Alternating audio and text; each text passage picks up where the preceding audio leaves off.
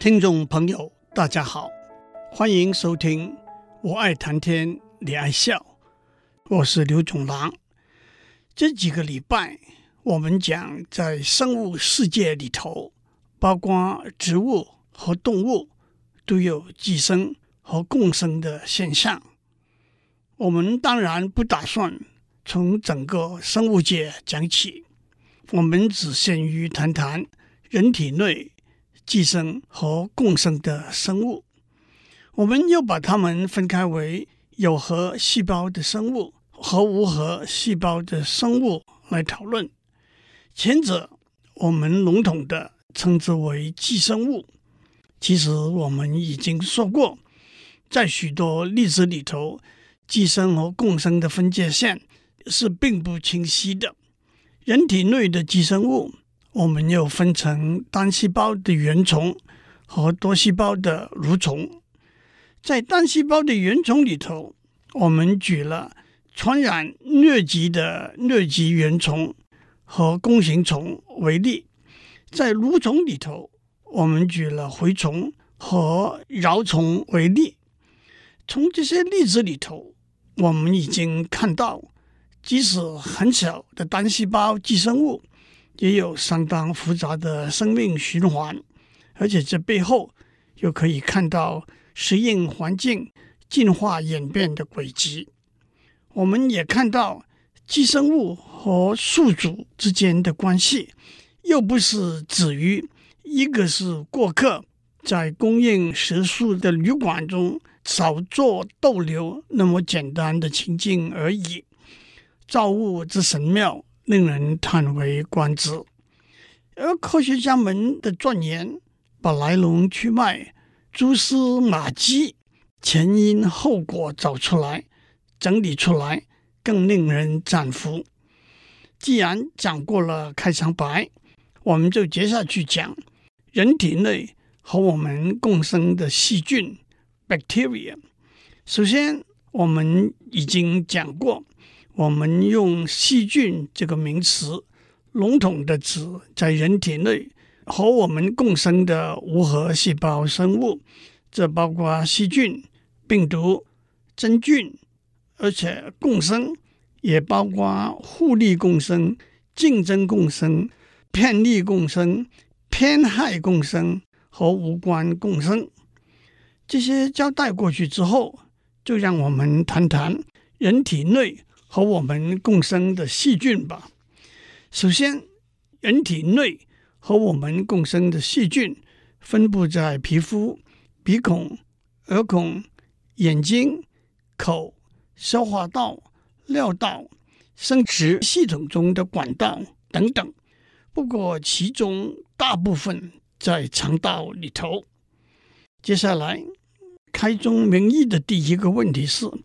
到底人体里头有多少个细菌呢？多年以来有一个笼统的说法：人体内细菌的数目是人体内细胞的数目的十倍。这个说法听起来似乎也有点道理，因为细菌是单细胞动物，细胞对细胞也是个合理的比较，而且人体的细胞。比细菌的细胞要大，但是这就马上引起两个问题：第一，人体一共有多少个细胞呢？第二，一比十这个数字又是怎样算出来的呢？不过在讨论这个问题之前，有人会先说，这就是典型弹头学者提出的问题。找出这些问题的答案又有什么用呢？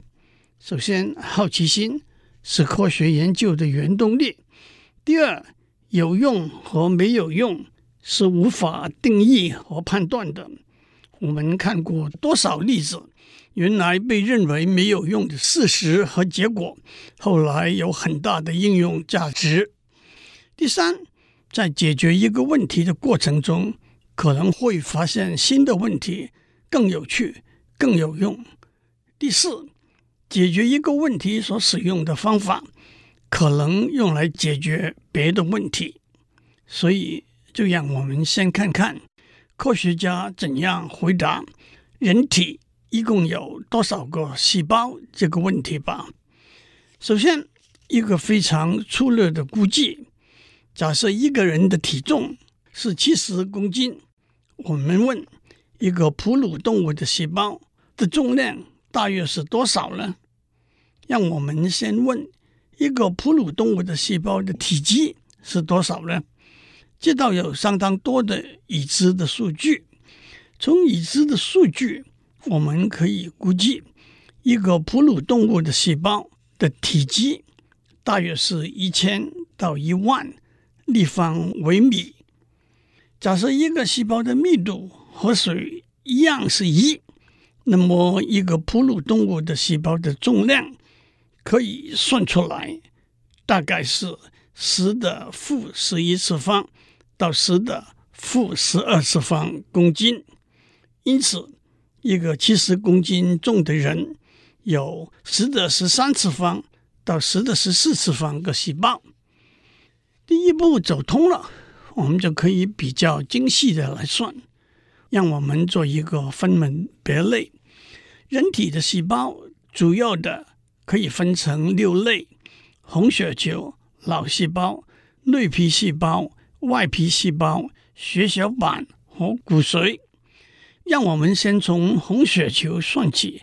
那可很简单，人体血液的总量是四点九公升，每公升大约有五乘十的十二次方个红血球，所以血液里头一共有二点五乘十的十三次方个红血球。那么脑细胞呢？那就更有趣了。首先，脑细胞分成两大类，那就是神经元细胞 （neuron） 和神经胶质细胞 （glia）。多年以来，科学家一直初估大脑神经元细胞的数目大约是一百乘十的九次方。至于神经胶质细胞呢？一个说法是神经元细胞的十倍或者更多，但是这都缺少确切的实验数据。倒是在二零零九年，巴西的一位科学家的一个团队提出了一个实验的数据，他们找到四个已经过去、年龄分别是五十、五十一、五十四和七十一的男性捐赠者的大脑。这四位捐赠者都不是死于和脑神经有关的疾病。研究团队把大脑的切片研磨之后，加入食盐水，把脑细胞的外膜融化掉。用他们的语言来说，就得到一碗大脑的汤。在汤里头，脑细胞的细胞核就都能够自由浮动。他们在汤里加上一些荧光蛋白质，这些蛋白质连在每个细胞核的 DNA 上面，细胞核在紫外光底下发出蓝光。这一来，脑细胞的数目就可以一一细数了。他们数出来的结果是一百七十乘十的九次方。那么这里头有多少个是神经元细胞？多少个是神经胶质细胞呢？用一个相似的方法，他们可以数出来，神经元细胞约占半数，那剩下来的另一半就是神经胶质细胞了。而且我也要打一个叉来回应煮大脑汤是一个无聊的弹头科学家的研究题目这个疑问。我们说人的大脑里头。有八十五乘十的九次方个神经元细胞。我们知道，大猩猩的大脑里头有三十三乘十的九次方个神经元细胞。恒河猴的大脑里头只有六点四乘十的九次方个神经元细胞。这些数字可以用来作为评估动物智慧能力的指标。另外一个要点是。人的大脑有那么多神经元细胞，需要消耗人体总能量的百分之二十到二十五。我们的身体怎样能够负担这个能量的支出呢？这又回到一个我以前在这个节目里头提过的一个进化的论述。有科学家认为，火的发现带来人类熟食的生活习惯，因而可以产生较大量的热量来支持大脑的活动。至于血管的内皮细胞的数目，可以这样来算：血管分成动脉血管、静脉血管和毛细血管。从每一种血管的直径和长度，我们可以算出血管的内壁的总面积。总面积被一个内皮细胞的面积除，算出来内皮细胞的数目大约是六乘十的十一次方。至于外皮细胞的数目，人体皮肤的总面积大约是一点八五平方米。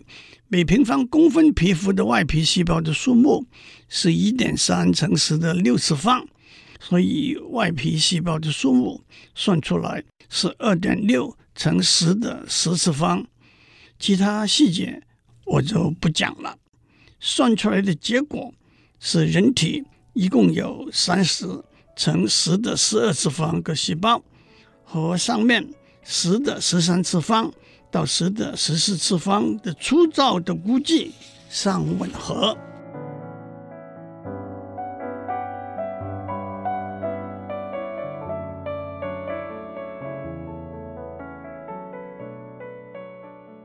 我们在上面讲到，科学家想要决定人体里头细胞的数目，我们也举了几个不同的例子，在这些例子里头。看到用不同的方法算出不同类别的细胞的数目，详细的我就不讲下去了。让我做一个总结：人体细胞的数目大约是三十乘十的十二次方，其中红血球占百分之八十四，脑细胞占百分之零点六，血管的内皮。占百分之二点一，外皮占百分之零点一，血小板占百分之四点九，骨髓占百分之二点五，肌肉只占百分之零点零零一，等等等等。接下来，至于人体内细菌的数目呢，一个粗略的估计是人体肠道的总体积是一公升。这一公升的食物、粪便和水的混合物，以平均密度为一来算，重量是一公斤。在显微镜底下，我们可以数出来，一公克的混合物有十的十一次方个细菌，所以人的肠道里头有十的十四次方个细菌。不过比较精细的调整，包括大肠的容积。粪便的干湿程度等，结论是人体里头细菌的数目大约是三点八乘十的十三次方，这倒和人体中细胞的数目接近一对一的比例。最后，相信有听众会问：你为什么花这么多时间来谈这些数字呢？让我引用一位数学家，前北大校长。丁石孙说的话：“数学研究的重点不是定理，不是公式，而是方法。作为一个科学家、工程师，我也觉得上面讲的计算的方法有用和有趣。到底准确到什么程度，又在其次了。接下来我们问：那么我们身体里头三点八乘十的十三次方？”那么多的细菌是什么时候经由什么管道跑到我们身体里头来的呢？胎儿在母亲身体里头生活在一个完全没有细菌的环境里，胎儿呼吸的氧气、胎儿吃的食物都是经由母亲的血液透过胎盘输送过来，胎儿包在充满了羊水的羊膜囊里头，安安稳稳的躺在子宫里，任何寄生物、细菌、病毒、真菌都不可越雷池半步。可是胎儿一出生下来，情况就完全两样了，各式各样的细菌先先后后进入他的体内，而且各自形成不同的聚落。一个比喻是，出生婴儿的身体的确就像一片没有人迹的土地，不同的移民来到这片土地。各自找出适合他们生存的环境，这个过程英文叫 colonization。至于中文，在社会学里头叫做殖民，在医学里头叫做移生。婴儿出生的第一时间，首先遇到的是母亲生产道中的细菌，母亲的生产道中。大多数的细菌是乳杆菌属的细菌，它们能够将碳水化合物发酵，释放出乳酸，再加上生产道中其他细菌的帮助，母亲的生产道是一个酸性的环境。健康妇女生产道的环境的 pH 值是三点五到四点五，这个酸性的环境。具有保护作用，因此不能适应这个酸性环境的细菌就无法在生产道中存活。我们可以说，这些乳杆菌就是婴儿身体里头的第一波移民。接下来，母亲肠里的细菌、母亲、医生、护士在皮肤上的细菌、医院大环境里的细菌。就开始进入婴儿体重，在接下来，在婴儿成长的过程里头，他体内的细菌聚落的形成，跟他的一举一动脱离不了关系。他舔了妈妈的脖子一下，他把脏的手指伸进嘴里吮吸，他含着吃东西的汤匙，他用舌头亲吻了汽车门上布满尘埃的玻璃。和隔壁友善的狗，细菌都会经由口进入它的体内。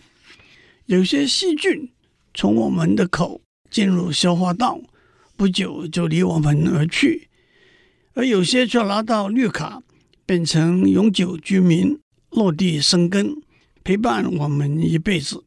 有些细菌在二十分钟就产生了下一代，有些繁殖的步伐。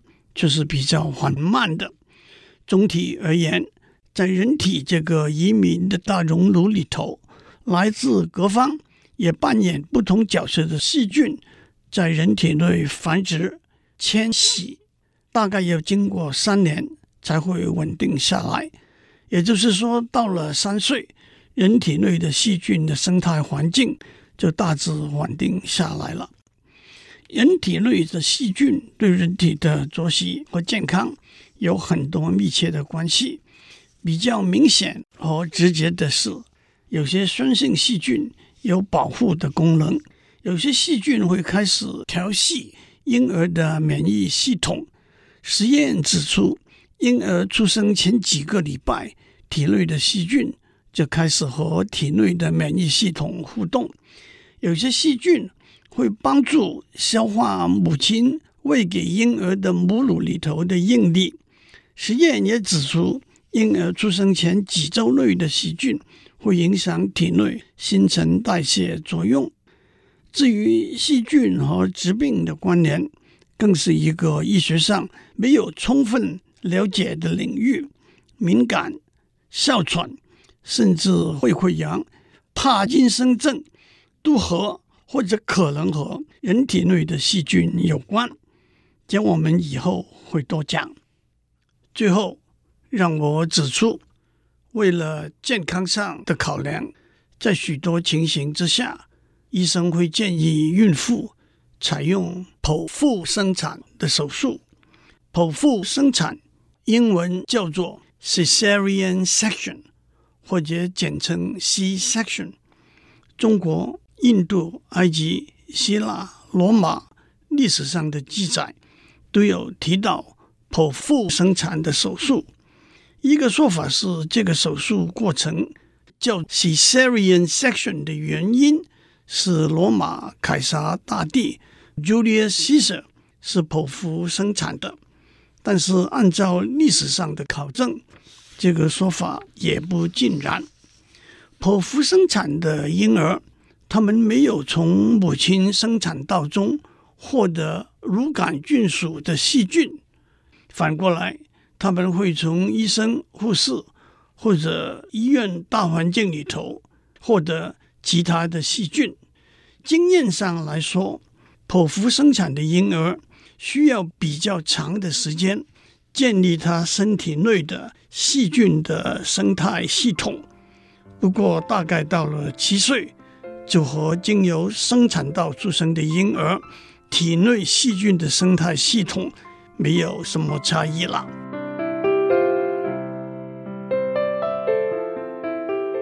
以上内容由台达电子文教基金会赞助播出。